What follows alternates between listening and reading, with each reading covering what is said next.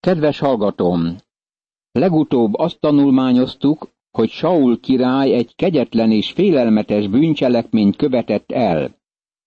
Ha Isten nem vetette volna el már azelőtt, akkor ennél a pontnál biztosan elfordult volna tőle. Nóbot, a papok városát is karddal támadta meg, kardélre hányt férfit és nőt, gyermeket és csecsemőt, ökröt, szamarat és bárányt. Sámuel első könyve, 22. rész, 19. vers. Saul keserűsége és bosszú vágya rettenetes volt. A keserűség tudatában kell lennünk ebben a korban. Erre figyelmeztet a zsidókhoz írt levél 12. részének 15. verse. Ügyeljetek arra, hogy senki ne hajoljon el Isten kegyelmétől, hogy a keserűségnek a gyökere felnövekedve kárt ne okozzon, és sokakat meg ne fertőzzön.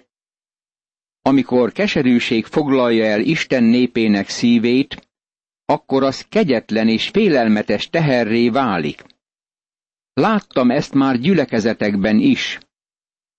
Láttam gyülekezeti vezetőket, akik tisztségükkel nem szereztek dicsőséget Istennek, hanem keserűségüket, bosszúvágyukat és gyűlöletüket fejezték ki valaki ellen.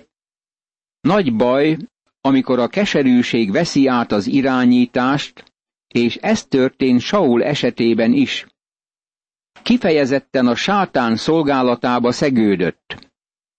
Nem lehetünk biztosak abban, hogy valaki megváltásban részesülte még akkor sem, ha az urat szolgálja, ha szívét és lelkét kegyetlen keserűség járja át.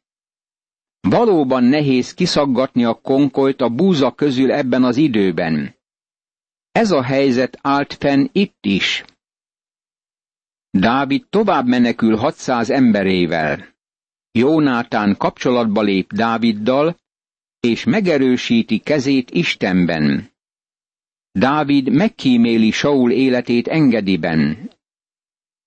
Jelentették egyszer Dávidnak, hogy a filiszteusok megtámadták Keilát, és fosztogatják a szérőket. Ekkor megkérdezte Dávid az urat, elmenjek és megverjem a filiszteusokat? Az úr ezt felelte Dávidnak. Menj el, verd meg a filiszteusokat, és szabadítsd föl Keilát. De ezt mondták Dávidnak az emberei. Még itt, Júdában is félünk. Hát még ha el kell mennünk Keilába a filiszteusok csapatai ellen.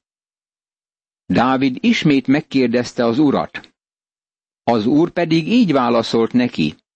Indulj és menj Keilába, mert kezedbe adom a filiszteusokat. Elment tehát Dávid az embereivel Keilába, harcolt a filiszteusok ellen, elhajtotta jószágaikat, és nagy vereséget mért rájuk, és felszabadította Dávid Keila lakóit. Sámuel első könyve, 23. rész, első verstől az ötödik versig. A filiszteusok, Izrael örökös ellenségei rabolták Keilá népét, elvitték tőlük jószágaikat és termésüket. Figyeld meg, hogy Dávid Isten akaratát keresi, mielőtt megpróbálja szabadítani Keila városát, Isten népét, jól lehet továbbra is menekül Saul király elől. Amikor Saul megtudja, hogy Dávid és emberei a fallal körülvett városba mentek, oda siet seregével, hogy elfogja őket. Dávid ismét megkérdezi az urat, hogy mit cselekedjék. Az úr figyelmezteti, hogy meneküljön, mert Keilá emberei nem védik meg Saultól annak ellenére sem, hogy ő volt a szabadítójuk. Elindult tehát Dávid, mint egy 600 emberével, kivonult Keilából, és mentek, amerre mehettek. Amikor jelentették Saulnak, hogy Dávid elmenekült Keilából, lemondott arról, hogy ellene vonuljon. Sámuel első könyve, 23. rész, 13. vers. Dávid emberei szétszóródnak, nem szervezett hadseregként vonulnak tovább. Dávid a pusztában sziklavárakban tartózkodott. Amikor Zív pusztájában lakott a hegyen, Saul minden nap kereste, de Isten nem adta őt a kezébe. Dávid látva, hogy Saul kivonult ellene, és az életére tör, Zif pusztájában az erdőségbe vette be magát Dávid. Ekkor elindult Jónátán, Saul fia, és elment Dávidhoz az erdőségbe, és erősítette az Istenbe vetett bizalmát. Sámuel első könyve, 23. rész, 14., 15. és 16. vers.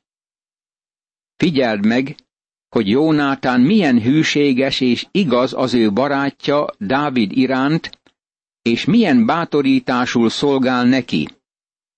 Mert így szólt hozzá, ne félj, nem ér utol apámnak, Saulnak a keze. Te leszel Izrael királya, én pedig a második ember leszek melletted. Apám, Saul is tudja, hogy így lesz. És szövetséget kötöttek egymással az úr színe előtt. Dávid az erdőségben maradt, Jónátán pedig hazament. Sámuel első könyve, 23. rész, 17. és 18. vers. Lényegében Jónátán elmondja Dávidnak, hogy Saul már tudja, mi történik, de tovább harcol. Saul Isten akaratával szegül szembe.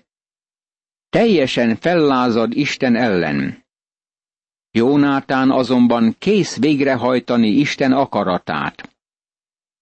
Jónátán cselekedetei bemutatják, hogy nagy ember. Magatartása emlékeztet minket keresztelő Jánosra, aki ezt mondta az Úr Jézus Krisztusról. Neki növekednie kell, nekem pedig alábbszállnom. János evangéliuma, harmadik rész, harmincadik vers. De a zífiek elmentek Saulhoz Gibeába, és ezt mondták. Nálunk rejtőzködik Dávid a sziklavárakban, az erdőségben, Hakilá halmán, a sivatagtól délre. Sámuel első könyve, 23. rész, 19. vers. Saul eltökélte magában, hogy elfogja Dávidot, és segítik őt a zífiek is, akik megígérik, hogy átadják neki Dávidot. Saul a hegy egyik oldalán ment, Dávid és emberei pedig a hegy másik oldalán. Dávid sietve menekült Saul elől, mert Saul és emberei már kezdték bekeríteni Dávidot és embereit, hogy elfogják őket. Sámuel első könyve, 23. rész, 26. vers. Saul körülveszi Dávidot ezen a helyen, és bizonyára elfogta volna, ha nem hívják haza, hogy elhárítsa a filiszteusok betörését. Ez bemutatja Isten tökéletes időrendjét, ami ismét megmenti Dávid életét. A 24. fejezetben Dávid még mindig menekülőben van. Saul folyamatosan üldözi Dávidot. Azt hiszem, hogy Dávid életében ez a próba ideje, miközben az ártatlan pásztorfiúból Marcona katona lesz, aki Isten emberévé válik, és majd uralkodik népe fölött. Ezután elvonult onnan Dávid, és engedi sziklavárában tartózkodott. Amikor visszatért Saul a filiszteusok üldözéséből, jelentették neki, hogy Dávid engedi pusztájában van. Maga mellé vett Saul háromezer válogatott embert Izraelből, és elment, hogy megkeresse Dávidot, és embereit a zergék kősziklájánál. Sámuel első könyve, 24. rész, első, második és harmadik vers. Dávid sziklás helyre vonult vissza. Saul üldözte és kereste Dávidot háromezer katonájával együtt, miközben Dávidnak csak háromszáz embere volt. Saul jóval túlszárnyalta létszámban Dávidot, de Dávid mégis túljárt Saul eszén. Ismerte ezt a területet, és emberei is elszántak voltak minden esetőségre.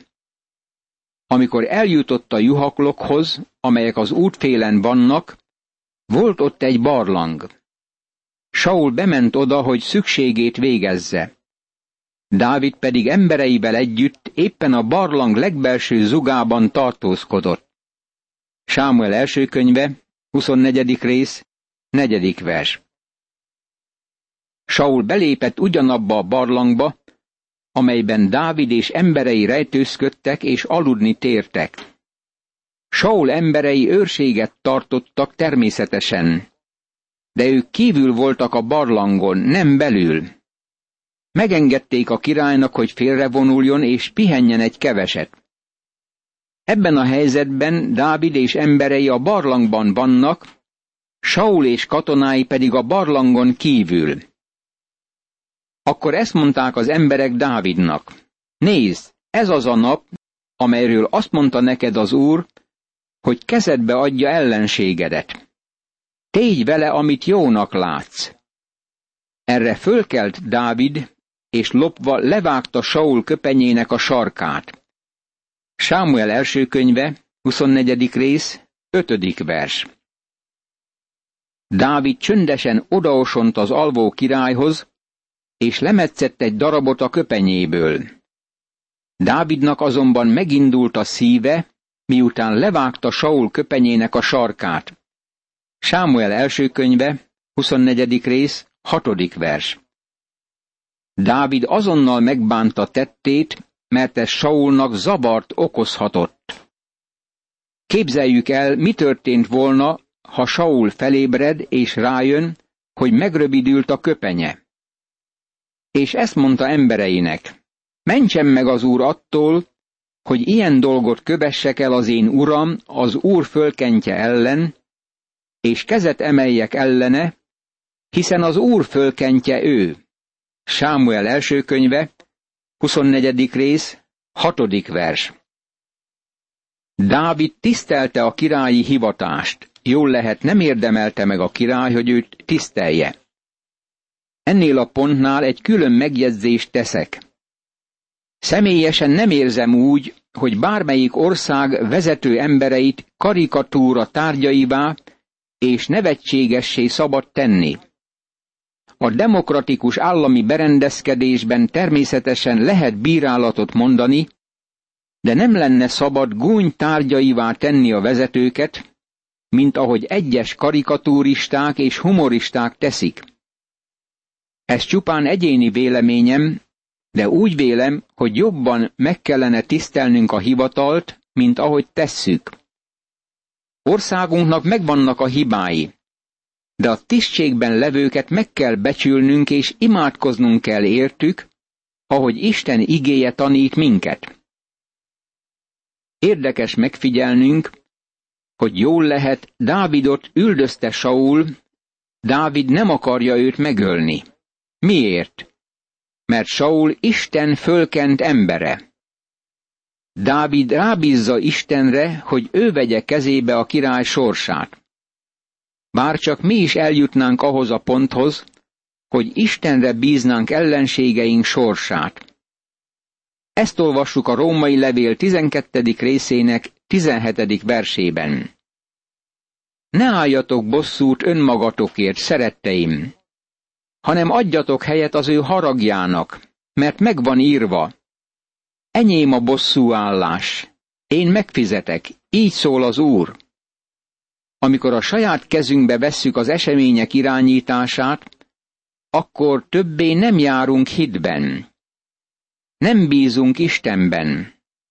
Valójában ezt mondjuk.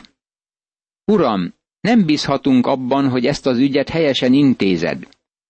Ezért mi magunk akarjuk elintézni. Dávid azonban átadta Istennek Saul ügyét. Dávid sajnálja, hogy levágta Saul köpenyét. Lelkiismerete bántja őt, mert a királyt nevetség tárgyává tette. Így beszélte le Dávid az embereit, és nem engedte meg, hogy Saulra támadjanak. Saul pedig elindult a barlangból, és útjára ment. Sámuel első könyve, 24. rész, 5. vers. Dávid katonái közül többen is rátámadtak volna Saulra egy pillanat alatt, de Dávid nem engedte meg nekik. Ezután Dávid is fölkelt, kiment a barlangból, és így kiáltott Saul után. Uram, király! Saul hátra tekintett, Dávid arccal a földre hajolt, és leborult előtte. Sámuel első könyve, 24. rész, 8. vers. Figyeljük meg ismét, hogy jól lehet, Dávid nem ismeri el, hogy Saul helyesen cselekszik, de mégis megtiszteli Saul tisztségét. Akkor ezt mondta Dávid Saulnak. Miért hallgatsz az olyan emberek szavára, akik azt mondják, hogy Dávid a vesztedre tör? Hiszen most a saját szemeddel láthattad, hogy kezembe adott az úr a barlangban. Mondták is, hogy öljelek meg, de én megszántalak, és ezt mondtam. Nem emelek kezet az én uramra, mert az úr fölkentje ő. Sámuel első könyve, 24. rész, 10. és 11. vers. Dávid bemutatta Saulnak, hogy nem tör az életére. Sault azzal ingerelték a körülötte levők, hogy Dávid az életére tör. Semmi sem lehetett volna távolabb az igazságtól, mint ez.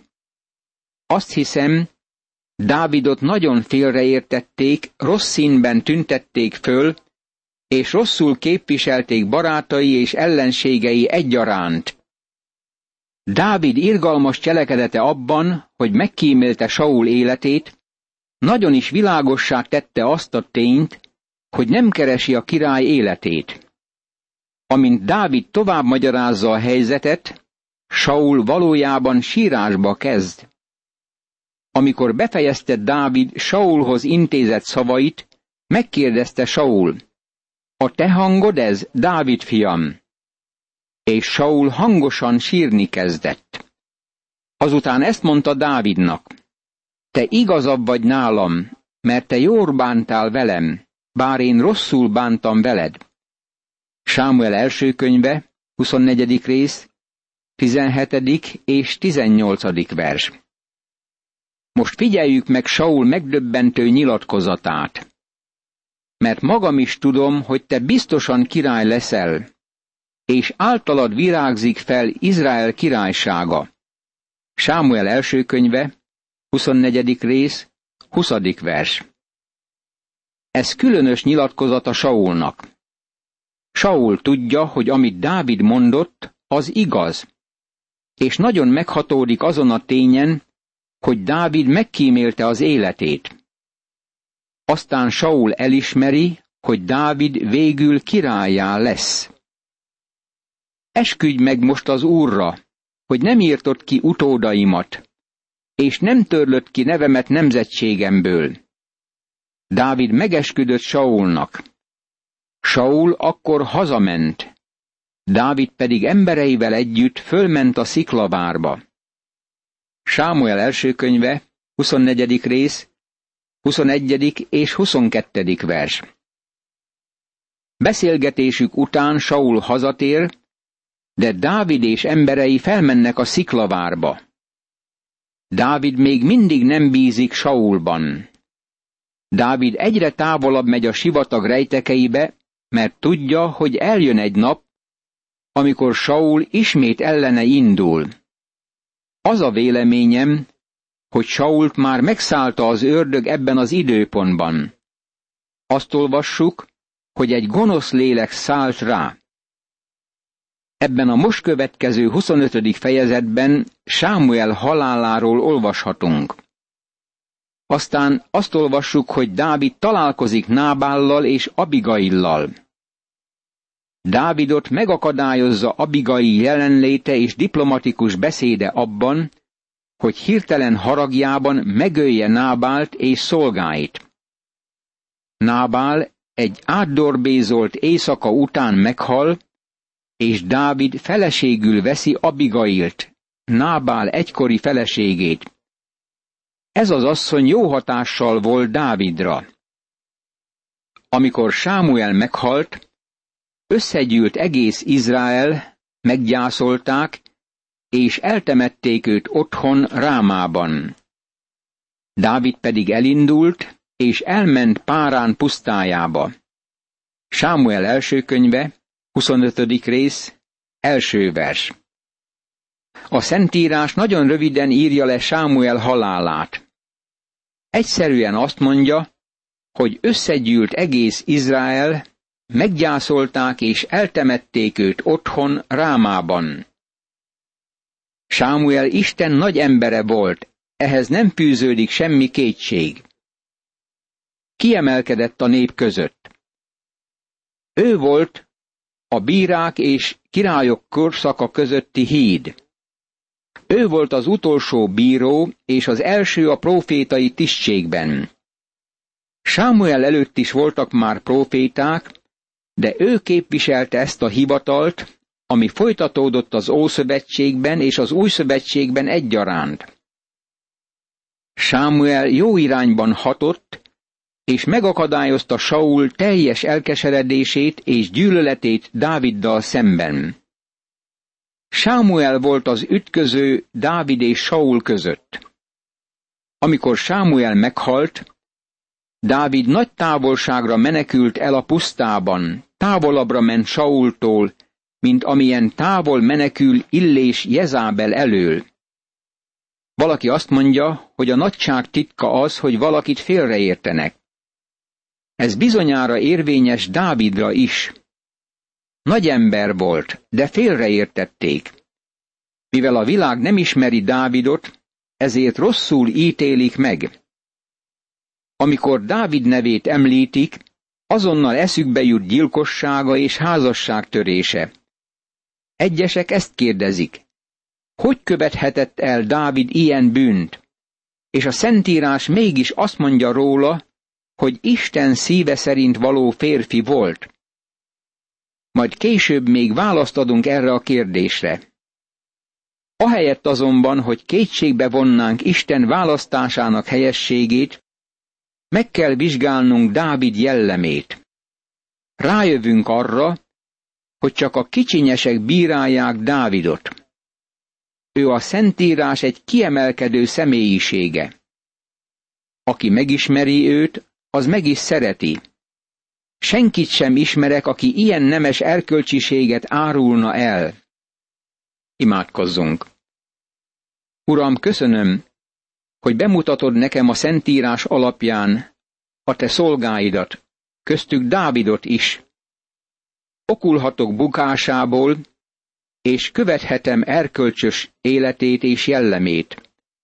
Segíts, hogy felfigyeljek tanításodra, a Bibliában adott példákra, és igyekezzem a helyes úton járni, szent akaratos szerint. Ámen.